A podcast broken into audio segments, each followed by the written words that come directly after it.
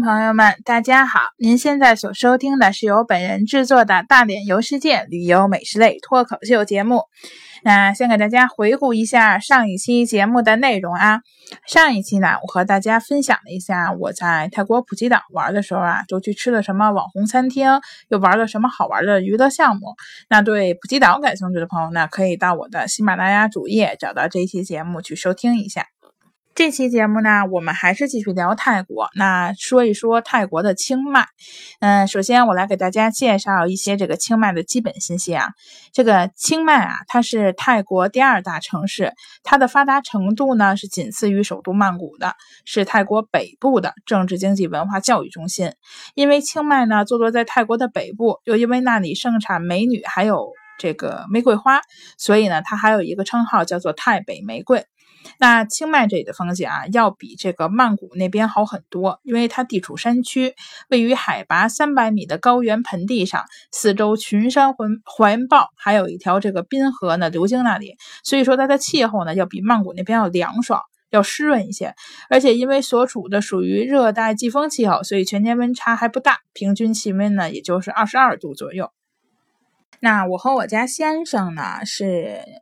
二零一五年的十月底到的清迈，那会儿啊，北京的天气呢已经开始有点凉了，而清迈那边的温度呢刚刚好。一下飞机呢，你就感觉非常的舒适，空气质量什么的也挺好的，很清新的感觉。后来在那边玩的时候呢，有几天下了雨，然后等雨后再到这个室外的时候啊，就能闻到那个泥土和青草的味道。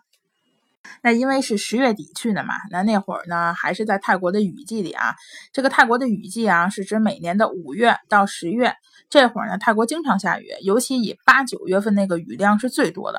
嗯，但是这会儿的机票啊、住宿都会很便宜。但是有些景点呢，可能会因为下雨受到影响和限制，所以嘛，大多数的人啊，还是会选择在每年的十一月到次年的四月到那边去玩。那那一会儿呢，人家咱们这边正冷，然后人家那边呢温暖如春，再加上进入干季啦，嗯，下雨量呢也少了，所以特别适合大家过去度假。但要是呢，你只能在雨季或者是这个啊大夏天的时候去泰国的时候，那咱们就去清迈吧。因为这个，你像他们曼谷还有那些普吉那边海边人啊，他们太热的时候，那些本地人，人家泰国人都是到清迈去避暑的。下面呢，我呢给大家说一说啊，我们当时住在了哪里？嗯，当时呢，酒店给安排在了尼曼路上。那这条路是非常有名的一条路，路的两边呢有很多值得逛的小店。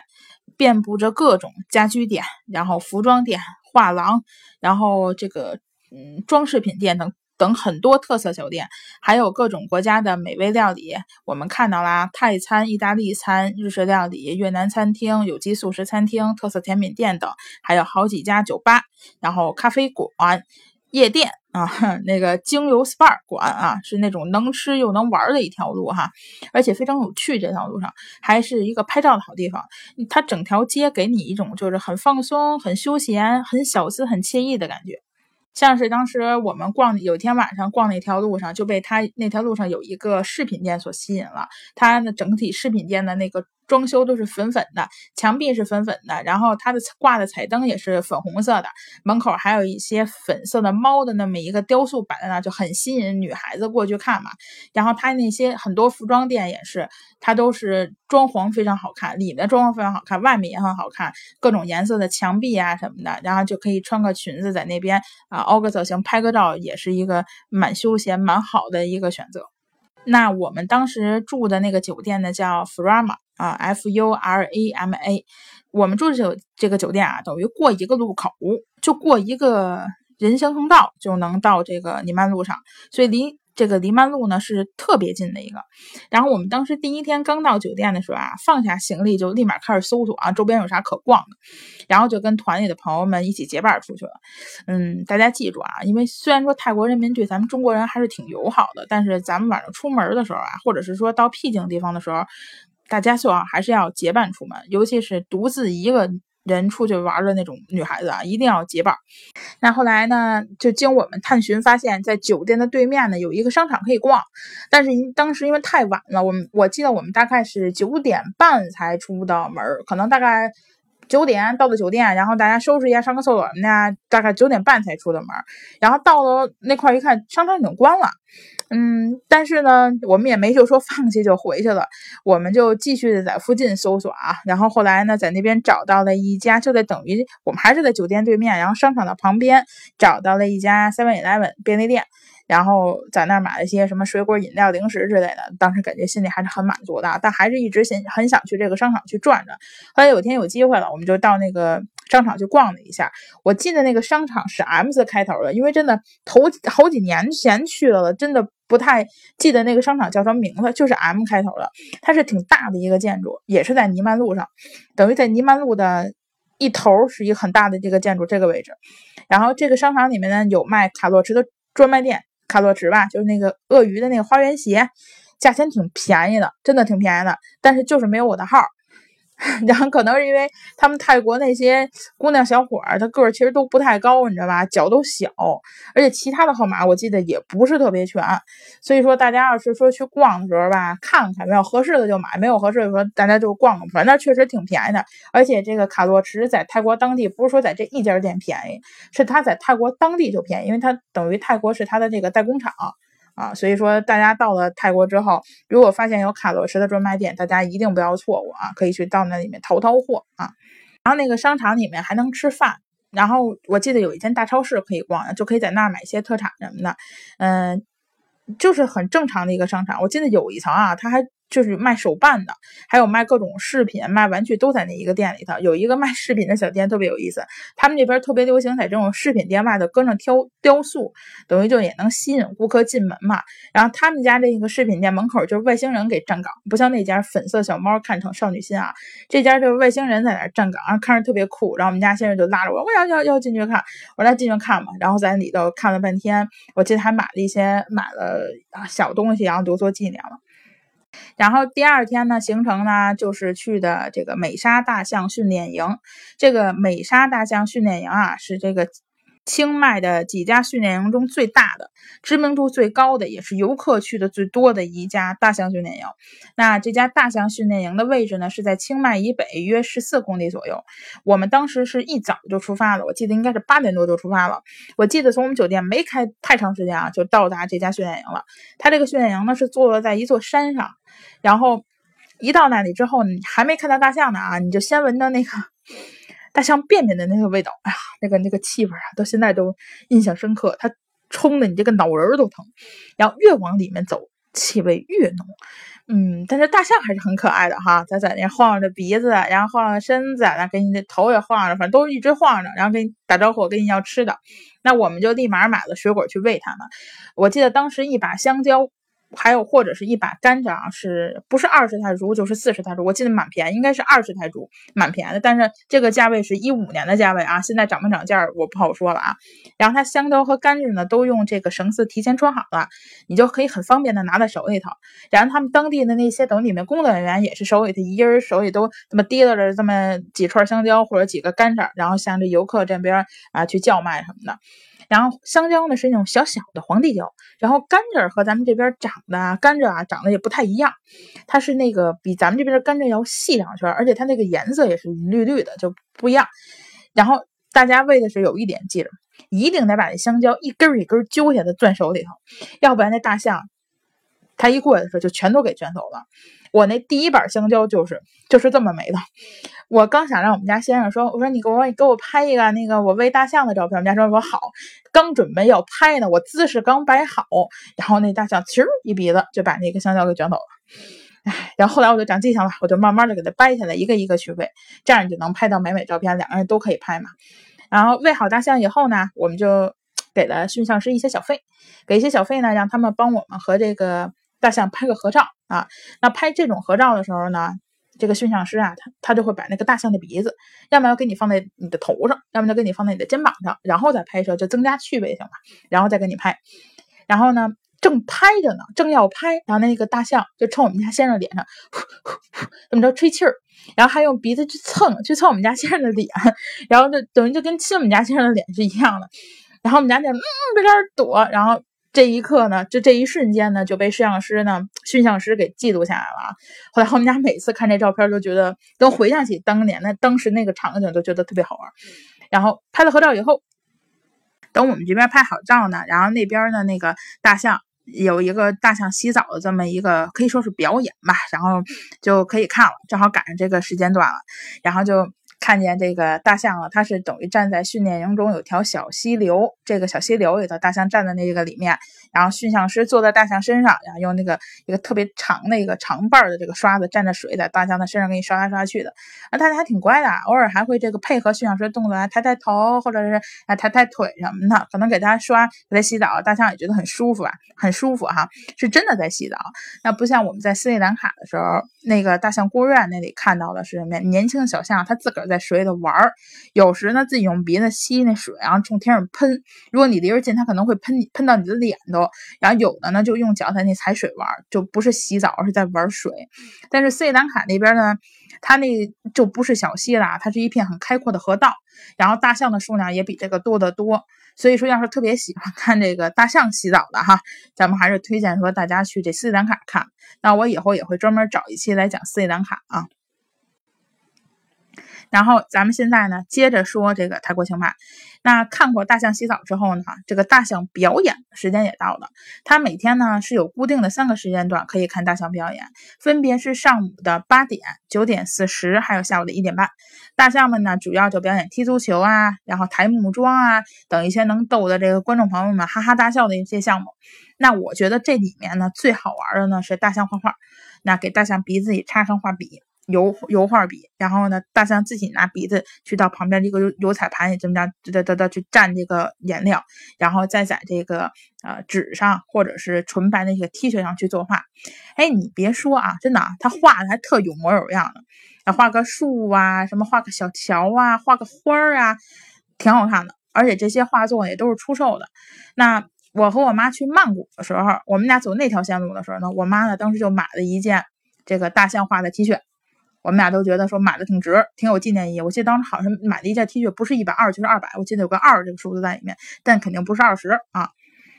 等着也看完表演了，我们就去骑大象。那美沙这里的骑大象的这个项目一点都不糊弄事儿，那像是我们在曼谷那那个骑大象啊，等于它就是在一个空场里头。骑个那么三四分钟吧，从你坐上去到你下来三四分钟，一路上也没什么景色。你看大工厂里能有什么景色？然后对比之下呢，美沙这里的这个其他项的这个项目。从时间上来说啊，就很长，大概得走的有二十分钟。呃，景色呢也很好啊。我们当时是在山上转了大概二十多分钟吧。山上的地形呢起起伏伏的，然后肯定也要比这个大平地上走起来好玩嘛。然后我们当时呢自己还带着小米家出的一个小型摄像机，就跟那 GoPro 是一样的一个东西，叫小蚁摄像机。然后一路呢拍了很多照片，就这么手里举着，我们把它架在这个自拍杆上，然后自个儿举着，还能看到我们。从除了我们这头像后面的一个等于一个样子也都能拍进去，然后拍录的视频，但是我们也也给了这个驯象师一些小费哈，让他又给我们夫妻俩就坐在大象上拍了那么几张这样的合照。那我记得小费当时给的好像是五十泰铢，等于合人民币十块钱。嗯，但是呢，驯象师呢他不给你多要，他那意思就是你你多给我，我就能给你多拍几张，让你多换几个姿势，你知道吧？不过呢，我建议啊，你们还是先让人家给拍一张看看效果。你像给我们拍那个驯象师吧，嗯，取景的时候就就稍微那啥了一点，随意了一点啊，随意拍，就把一坨大象便便给拍了进去。然后这个大象便便就在照片的最下方，还那个位置还特别，你说你裁剪一下，还特别不好裁的一个位置，然后特别突出，特别醒目。然后不过没事儿啊，没事儿，这这种照片更有看点哈，更有看点。然后我刚才查询到了啊，说在美沙这里呢，他骑大象玩的时候，它其实还是可以选择涉水游玩的，就趟水过河那么一条线路。但当时旅行社呢，可能考虑到，嗯，大部分的人还是不愿意说出去玩的时候湿湿身上湿啦，或者说是可能趟水嘛，到相机似的，它有一些责任问题，所以当时没有安排我们等于趟水去走这条线路。趟水玩，我觉得应该也是很好玩的，因为前两天我在看旅行散文的那种书的时候，看到说在那个尼泊尔有一个。叫奇特旺国家森林公园，那里面就是你可以坐在大象的身上，然后趟水在那个尼泊尔尼泊尔的那个条叫奇特旺的河里头，那么着去。那另外这里啊还可以玩丛林飞跃，而且资料显示啊，说是美沙训练营这里的丛林飞跃的花样特别多，而且飞跃的强度也不大。哎呀，还有好多这个新鲜刺激的飞行项目，比如说空中自行车、空中滑板、高空网墙，还有一些，比如说你可以就是等等啊这种娱乐项目。哎呀，说的我就又想去挑战一下了。嗯，你说到了泰国之后哈，咱们除了要看大象之外，那肯定还要去寺庙拜拜，是吧？感受当地的宗教文化。那我们在清迈。去的这个第一座寺庙呢，是素贴山上的素贴寺。那素贴在泰语中的意思是仙山，而当地华语中啊称此为玉仙山或者是惠仙山啊，都是仙山。那素贴山的海拔也挺高的，有一千多米高。我们当时我们当时呢是从山下坐这个缆车上山的，嗯。费用是五十泰铢一人，但是等于这个钱旅行社已经给我们交了啊。但是如果说咱们，要不然你就自己从楼梯上爬上去，要不然你就坐缆车上去。坐缆车的话就是五十泰铢一个人啊。然后缆车呢，它那个样子啊，就跟那个重庆那个过江索道那个那个缆车的样子长得一样。然后山上的主要游览景点呢，一个是素贴寺，另外一个就是山上的瞭望台。瞭望台那里啊，是这个清迈市的最高点，可以欣赏到清迈市的全景。而又因为啊，这个在这个。这个素贴寺门外的这个石阶两侧呢，更各雕刻有一条长达五百米的这条巨龙，它蜿蜒而上一条巨龙。嗯，因为这两条巨龙呢，所以咱们中国游客呢就管这个寺叫双龙寺。但其实这座寺庙的历史呢非常悠久，建于一三八三年啊，当地人呢称它为舍舍利子佛寺。啊，因为在该寺内呢，有一座建于十六世纪的金塔，据说塔内呢藏有佛祖释迦牟尼的舍利子，所以呢，该庙呢被视为圣地。那泰国皇室呢也会经常的过去拜拜，然后去朝拜的这个些全国各地啊，或者是从全世界来的信徒呢，也是络绎不绝的。每年的六月至七月的时候呢，还会在那里举办那个礼佛盛会。嗯，说到寺庙了啊，那么我就给大家说一下这个寺庙方面的一些禁忌。就是去泰国这些寺庙的时候的一些禁忌，一是在进入寺庙之前啊，我们要把鞋脱在寺庙之外，呃，不用说，你也不用说一定就要赤脚，你可以穿袜子，但是袜子咱们不要有破洞，也不要有异味啊。二是你脱完鞋之后，你自己记住你鞋的这个位置，要不然的话，这样是。到时候你你现在你看就脱这么几双，等等一会儿你出去一看，你会发现有几百几十双或者几百双的鞋子在那里。你记住一个大概的一个位置，好方便咱们自己去找鞋。然后呢，二是呢，男士女士的着装都要端庄啊，男士女士都不可以穿着短裤啊。但是当你穿了短裤呢，咱也不怕，因为可以在寺庙附近呢那些摊位上买一条沙龙。这个沙龙呢是这样，它是一块带有细带的一块长一块大的布。把这条沙龙呢，给它从腰把这带系带系在腰上，然后给它把下半身遮住，围一下遮住就可以了啊。这个沙龙的颜色都很鲜艳，而且很多都是带有什么大象啊、莲花呀等这些。泰国传统图案的，所以买条做纪念也挺好的。那我们夫妻俩当时穿的都是半袖和大裆裤，所以着装上呢没有问题。但是女孩子的吊带和低胸装也不要穿。如果你穿了吊带和低胸装这种东西的话，它也会让你在上面，呃，再给披一个围巾，去把这个该遮挡的地方遮挡一下。啊，但有一点需要夫妻和情侣注意的就是。在泰国的寺庙或者其他公共场合里，不要做出亲密的动作，亲亲抱抱、举高高，这些都不可以哈。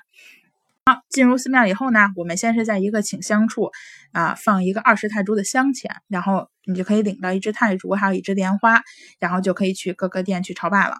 啊，到了主殿朝拜的时候啊，不要错过该寺的一大宝物，那就是正殿的释迦牟尼佛像。那每年都会吸引成千上万的信徒过来朝拜。那主殿呢是位于这个寺整个寺庙的正中心。主殿的地面上呢，它是铺着那种瓷砖，橘黄色图案的啊，然后再配上黄金打造的伞盖啊，贴满金箔的神像、神龛以及屋顶，这整个主殿给你的感觉就是佛光熠熠。据说所用的黄金黄金啊，约有二百四十二点二公斤啊。拜完佛以后呢，咱们再等于退出来，在虔诚的绕着寺庙广场中的这个金塔转上三圈，因为就是这座金塔以内供奉着这个该寺另一宝物就是释迦牟尼的舍利子啊。这个据说呢，在这个十四世纪时啊，一位西南高僧带了几颗舍利子来到泰国，但是呢，害怕舍利子被抢走，于是呢，就将舍利子呢放在一头白象的背上，任凭这个白象呢去寻找这个供奉舍利子的位置。最后，白象呢就走到这个素贴山上啊，在这里大叫三声，并绕行三周，四脚跪下。高僧们认为啊，这是佛祖的旨意，立即在此呢就地动工，建造了这座舍利塔。那白象呢，在舍利子安置完毕之后呢，倒地而死。所以山上呢，还立有一座一米多高的一个白象的塑像，以纪念驮运舍利子的白象。那这个塑像的位置呢，是在主殿祈福寺的门口。另外还有一件宝物啊，就是。一朵九世皇所赠予的水晶莲花，水晶莲花的四周呢，还用各界捐赠的这些宝石呢相缀而成，它是置于塔的顶端。那这以上三个呢，就是双龙寺的三件宝物。哎，等会儿我我想起一事儿。他是这样，因为我们几年前去的，好像一五年去的了，这已经都一八年了，所以我说只是记住大概。你具体问我在哪个店的位置，我真的有点忘了，但好像是在祈福殿那个门口，就是在拜完佛以后啊，店内的僧僧人师傅呢，他会给香客手腕上系一条白色的绳子，那他给你系这条绳子呢，绳子呢意思呢是。他对你的一个祝福啊，然后你过一个礼拜之后呢，你就把这条绳子扔到海上或者湖面就扔到水那个水的这个位置上，就可以去除你身上不好的一个运气。嗯，要是男香客呢，就会由高僧直接去给香客系上绳子。我们家先生就直接把手伸过去，他就给你系。但要是女香客，他就会由其他的义工给你代劳。呃，他的高僧是不会和你这个女香客身体上有这些直接的这个接触的，咱们也要避免去触碰到这些修行者，因为据说这样说会减少他的修为啊。但是人家忌讳这个，咱们就不要说主动主动的去触碰他。如果说需要一个手递手的，需要一个交接东西的时候，咱们也是把它交给男性，由男性带给他，交给他，或者说是把它放在桌面上，他自己拿走，是这么一个流程啊。之后呢，我们又去拜了一座寺庙啊。过了几天啊，那就是白庙。其实这个 White Table 啊，并白庙啊，并不是说该寺庙的名字，只是俗称。它真正的英语发音啊，别笑话啊，有点难，叫 White Run Can，呃，What Run Can 就大概这味儿。然后呢，汉语呢，名字为龙坤寺、灵光寺或者白龙寺啊。叫它白庙啊，是因为它真的很白。那这座建建筑呢，有着纯白的屋顶、纯白的墙壁、纯白的基座。然后它镶嵌在这个墙面的玻璃，还会时不时的反射出一种耀眼的白银色的光芒，就是一个字儿白。然后在庙宇的正前方啊，有一个水池，里面有几条小鱼在那起很惬意的游动。那当你想要这个访问白庙、进入到白庙的时候呢，就需要从这个水池旁的廊桥啊走进去。那这会儿你一定要注意啊，这座廊桥是不可以走回头路的，绝对不可以走回头路，因为那样呢会带来厄运。这条桥呢就是奈何桥啊。当你踏上桥的时候，你会发现这个路的两旁有很多张牙舞爪的骷髅。有千百只的手臂啊，在桥下挥动着、挣扎着、哭喊着，然后在那里忏悔。他们这些地狱里头堕落的这些灵魂呢，在等待被救赎。那仿佛在告诫世人啊，要与人为善，切莫干一些伤天害理的事情啊，不要最后堕入。坠入这个地狱之中，然后你再慢慢往上走的时候，你就看不到骷髅了啊！而是两边这个路两旁呢，所伫立的呢，就是慈眉善目的菩萨的雕像。那这就是设计师的意图，他希望每个人呢都能在此呢感受到这个宗教的力量，然后都能得到心灵上的一个救赎，从黑暗的地狱步入到圣洁的天堂啊！走完这条路呢，等于就进入白庙的主殿了。这个白庙的主殿就也是很有看头，它一是很庄严。二是它从它的建筑形式啊，与泰国传统寺庙呢有些差别。那泰国的传统寺庙呢，都是以龙形作为主殿的引路哈，但白庙呢，它跳脱出了这个思维哈。它虽然是以龙身为路，但龙头呢却化身成为两大威风凛凛的这个守护神灵。然后山墙飞檐呢，有传统寺庙的影子，但是你细看呢，它有些创新和变形。二是大殿的这个屋顶层层叠叠的。然后附加着好几层的屋瓦，然后上面有天鹅，你知道吧？天鹅的翅膀是扇动着风，大象还沉稳地立于这个厚浑厚的土地之上。然后龙系水湿土火，它包含了风水土火四大要素。这是当时导游跟我们说，大概就记着这么一些啊。到时候你们要是去的时候，你们自己去看去找这狮子、龙、大象和天鹅都在什么位置啊？然后还有主殿的壁画也非常值得大家去探究。那这些壁画啊，与白庙这座建筑一样，就是它是没还是没有完成的，属于一个未完成的状态。先说一下壁画啊，这个大概是设计师他为了表明泰国佛教的那种包容啊，你在这个壁画里啊，我当时记得挺深刻的，你能看到很多你觉得你不可能出现在佛教壁画中的一些形象，或者说就不可能出现在宗教这个壁画中的形象。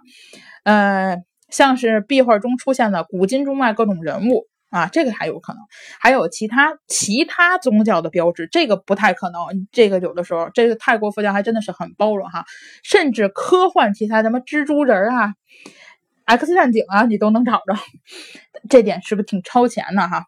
那刚才我们有说的哈，这座惊世骇俗的宗教建筑。它现在还没建完，它是始建于一九九八年的，它是一座现代建筑啊，不是古代的，不是古老。你像刚才苏铁寺一三八三年建于，这个一九九八。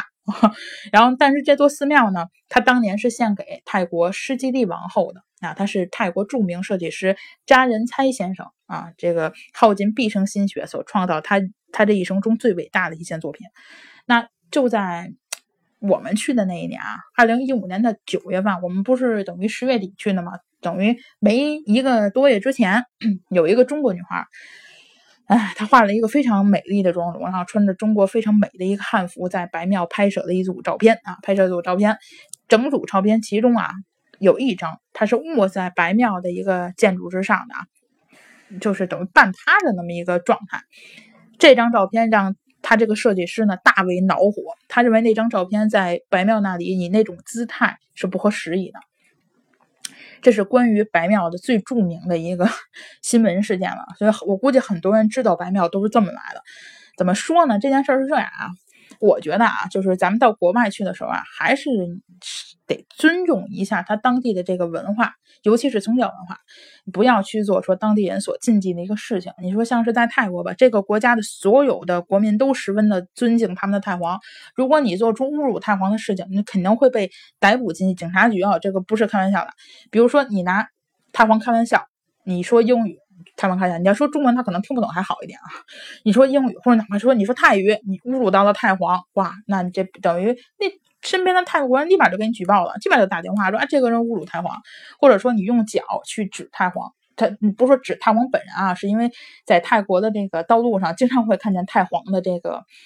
呃，要么是雕像，那要么就是照片，这种灯灯光牌什么的在旁边。如果你是指拿手指、拿脚趾都不行，这些都是不能够被所谓接受的。所以呢，请大家一定千万注意啊！那关于白庙啊，有一点要一大家一定注意的，就是白白庙的内部是不允许拍照。其实很多寺庙的内部都是不允许拍照的。那我也不是很很建议大家说去拍，你拍可以，你先征询说。没可以拍，或者说你看到那确实没有一些禁止拍摄的一个呃广告那个这个警示牌设计在那说可以拍，那咱们再拍，而且也不要跟佛像或者其他的一些神像去合影啊，这个因为咱们跟他不是一个层次的，所以咱不要去跟他合影啊。那。我们去的时候啊，等于白庙才刚刚建设的十七年，你想啊，一九九八年开始建设，我们去的是二零一五年，它才建设的十七年。据说啊，总共要建四十年才能全部建完啊。它等于现在一共分为三个部分，一是供礼拜聚会的一个宗教殿堂。等于这个差不多应该已经建完了吧？二出家人的生活区，包括宿舍以及作为修行静坐之用的客室，这个我没看到，所以我估计可能还没在建。三就是行政部门、画廊、小卖部和放映室，这个我也没看见，但是我看见有小卖部啊，就在出口那块有卖纪念品的。如果大家有这个卖纪买纪念品的需求，可以在那儿。不过这也还是啊一五年的事儿了，可能现在很多都已经建设好了。我也只能说跟大家分享一下当时一些感受吧。那我们去的时候呢。确实看到它庙宇有一些位置还架着那个支着这个脚手架啊，等于也也遮挡了一部分，所以期待吧，期待下一次再去白庙的时候能看到一个白庙完整的一个景观。然后等会儿啊，我再跟大家补充说明一下啊，它这个刚才忘了，它白庙我还看了其他的建筑物，就在这个白庙内部啊，有一座这个祈愿井，还有一个祈愿亭。祈愿井呢就是一口井，然后大家都会在那儿投硬币，那我也是投下了一枚硬币，然后许了一个美好的愿望。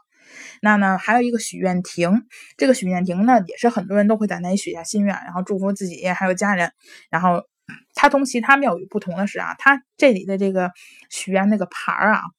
它这个是一把钥匙，很像是开启你人生的一把钥匙啊。它都是给你密密麻麻的挂在一起，特别的庄重，让你看着，你看过去又特别的壮观，因为太多了那个钥匙，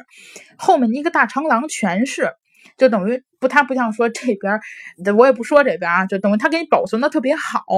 是对你许愿的人是一个非常大的一个尊重啊。那除此之外呢，还有一座建筑物啊，它金灿灿的，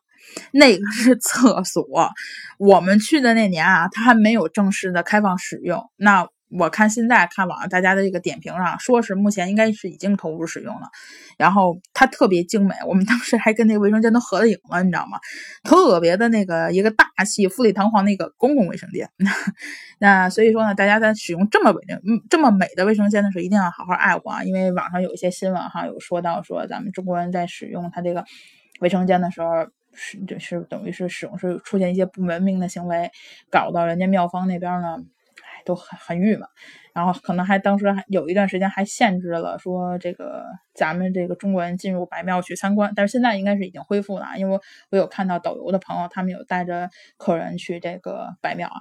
所以就是说呢，咱们出去玩还是一定得注重一下这个素质啊，因为咱们出去不是代表你自己个自我的一个形象，你代表是你是一个中国人，对吧？啊，大家还是多多注意一下，多多爱护一下人家的设施，然后。别给下一个使用这个卫生间的一个人呢添麻烦啊！还是上上回那句话，如果大家觉得卫生间太脏，觉得这个卫生间太脏的话啊，咱们可以用那个上回上我们大概第二期节目给大家介绍那个厕所垫儿对吧？咱们可以用那个，用了那个咱就可以就不会嫌弃咱家那个厕所脏了嘛，对吧？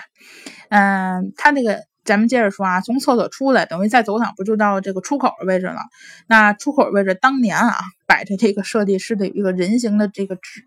纸牌啊、纸板来供游客们拍照。我们还跟那跟那个摄影师等于都拍了照啊，那摄影师举两手举起笔摆了个叶的姿势，其实还是挺和善的一个设计师可能。然后最让我俩觉得这个摸不懂这个设计师意图的啊，就是在这个白庙出口那边一出来，它有一座椅，然后座椅的呢。座椅上呢，等于有一半的位置是摆放了一个身穿铠甲的一个战士吧，就这么一个雕塑。那个战士呢，他是身穿金绿色的那种镶金的那种铠甲，然后脸上戴着那个面罩，然后应该是戴着面罩，然后他那个两面罩眼睛两个眼睛部分就跟大黄蜂似的，你知道吧？然后头上呢戴着泰国传统舞蹈中戴着那种金色的，然后尖尖的那种帽子。很帅的一个雕塑哈，那谁要是知道那个雕塑代表什么寓意啊，可以在节目那个评论区那里留言告诉我一下。我查询了一下，但是也没查询到什么特别有用的信息，就查询到大家拍的一些照片，我们也跟他拍了，所以知道的麻烦大家圆一声啊，说一声。嗯，对，还有这个白庙啊，它不是位于清迈，它是在离清迈非常近的清莱府。这个清莱市里呢，我们不止去了白庙。还去的这个金三角，还有一个王太后行宫、王太后艺术园，这这俩景点是可以说合并的。然后这几个地方，我打算留着下一期再给大家介绍啊。然后你看，这好歹说又三十多分钟的时间了，但是在节目的末尾呢，我还是在和大家就着白庙这个话题啊，再展开呢说两个地方。先说一个地方吧，这两个地方呢我没有去过，但是我对这两个地方很是好奇，那就是黑庙与蓝庙。你看。先说一下黑庙啊，黑庙呢不是庙，它的外观呢也不如白庙那样给人以震撼心灵的感觉，也没有那个让人有种灵魂都被洗涤的感觉。不是，它这个它这个地方主要是够新奇。那黑庙呢其实是一家博物馆，所以就叫黑屋博物馆。嗯，又因为他家这个它所有的这个建筑啊，还有展品啊、艺术品都是以黑色的为基调，所以它就叫黑屋或者黑屋博物馆。它这个博物馆呢，搜集了大量关于这个。死亡啊，还有这个地狱的展品，然后被呃这个大家就渲染的就是气氛好像貌似显得有点诡异。然后呢，它还里面装饰了很多这个远古时代的兽骨，还有原始民族这个。呃，猎杀的工具啊，古董还有标本哈，它都用这个现代的艺术手法融合成了各种艺术品啊。嗯，黑屋同这个白庙一样啊，它不收门票的，它都是免费向观众开放的。但是呢，就是一说嘛，它这个黑屋这里的这个气氛呢，稍微有点诡异。它跟白庙那边属于截然不同的两种气氛，所以说被称为天堂和地狱的一个对比啊。还有一点就是白庙那边的建筑风格呢，是那种泰国皇室宫廷风格吧，而黑庙这边这边就黑屋这边呢，它是柚木搭建的，搭建好了之后呢，它还得给涂成那黑漆了。本来柚木那个木本色挺好看的，然后涂成黑漆了，然后它还装饰的一些牛。角就这种装饰，就是那种很蛮荒，然后很原始的一个风格。但是它这个风格呢，也是蛮有意思的。这个黑屋的设计师啊，是白庙设计师的徒弟啊。这个黑屋的设计师呢，叫做塔瓦达查尼啊。名师出高徒啊！我觉得他这个建筑风格很帅啊，就是很很很神秘啊，那就那种感觉，我还是蛮喜欢神秘主义的哈。呃，但是今天呢，嗯，先就先给大家介绍一下这个黑庙。刚才不说还有一个蓝庙吗？那个蓝庙呢，刚开始我做这个资料调查的时候啊，一直做的等于就是清莱的蓝庙，但是后来我发现其实不是。如果说在泰国说蓝庙的话，它其实是两座寺庙，清迈有一座蓝庙，清莱也有一座蓝庙，这两个寺庙。是完全两个不同的，就两个真正的两座寺庙，所以说本着严谨的一个态度啊，我很多资料东西都要重新的查询一下，所以蓝庙呢，咱们就留着下一期说啊。嗯，好了，这一期节目呢就到这里了，谢谢您收听我的节目，希望您听后呢能分享到朋友圈。如果是下载了喜马拉雅的朋友呢，朋友们呢，希望您能订阅我的频道。好了，谢谢大家，咱们下周见，拜拜，祝您生活愉快。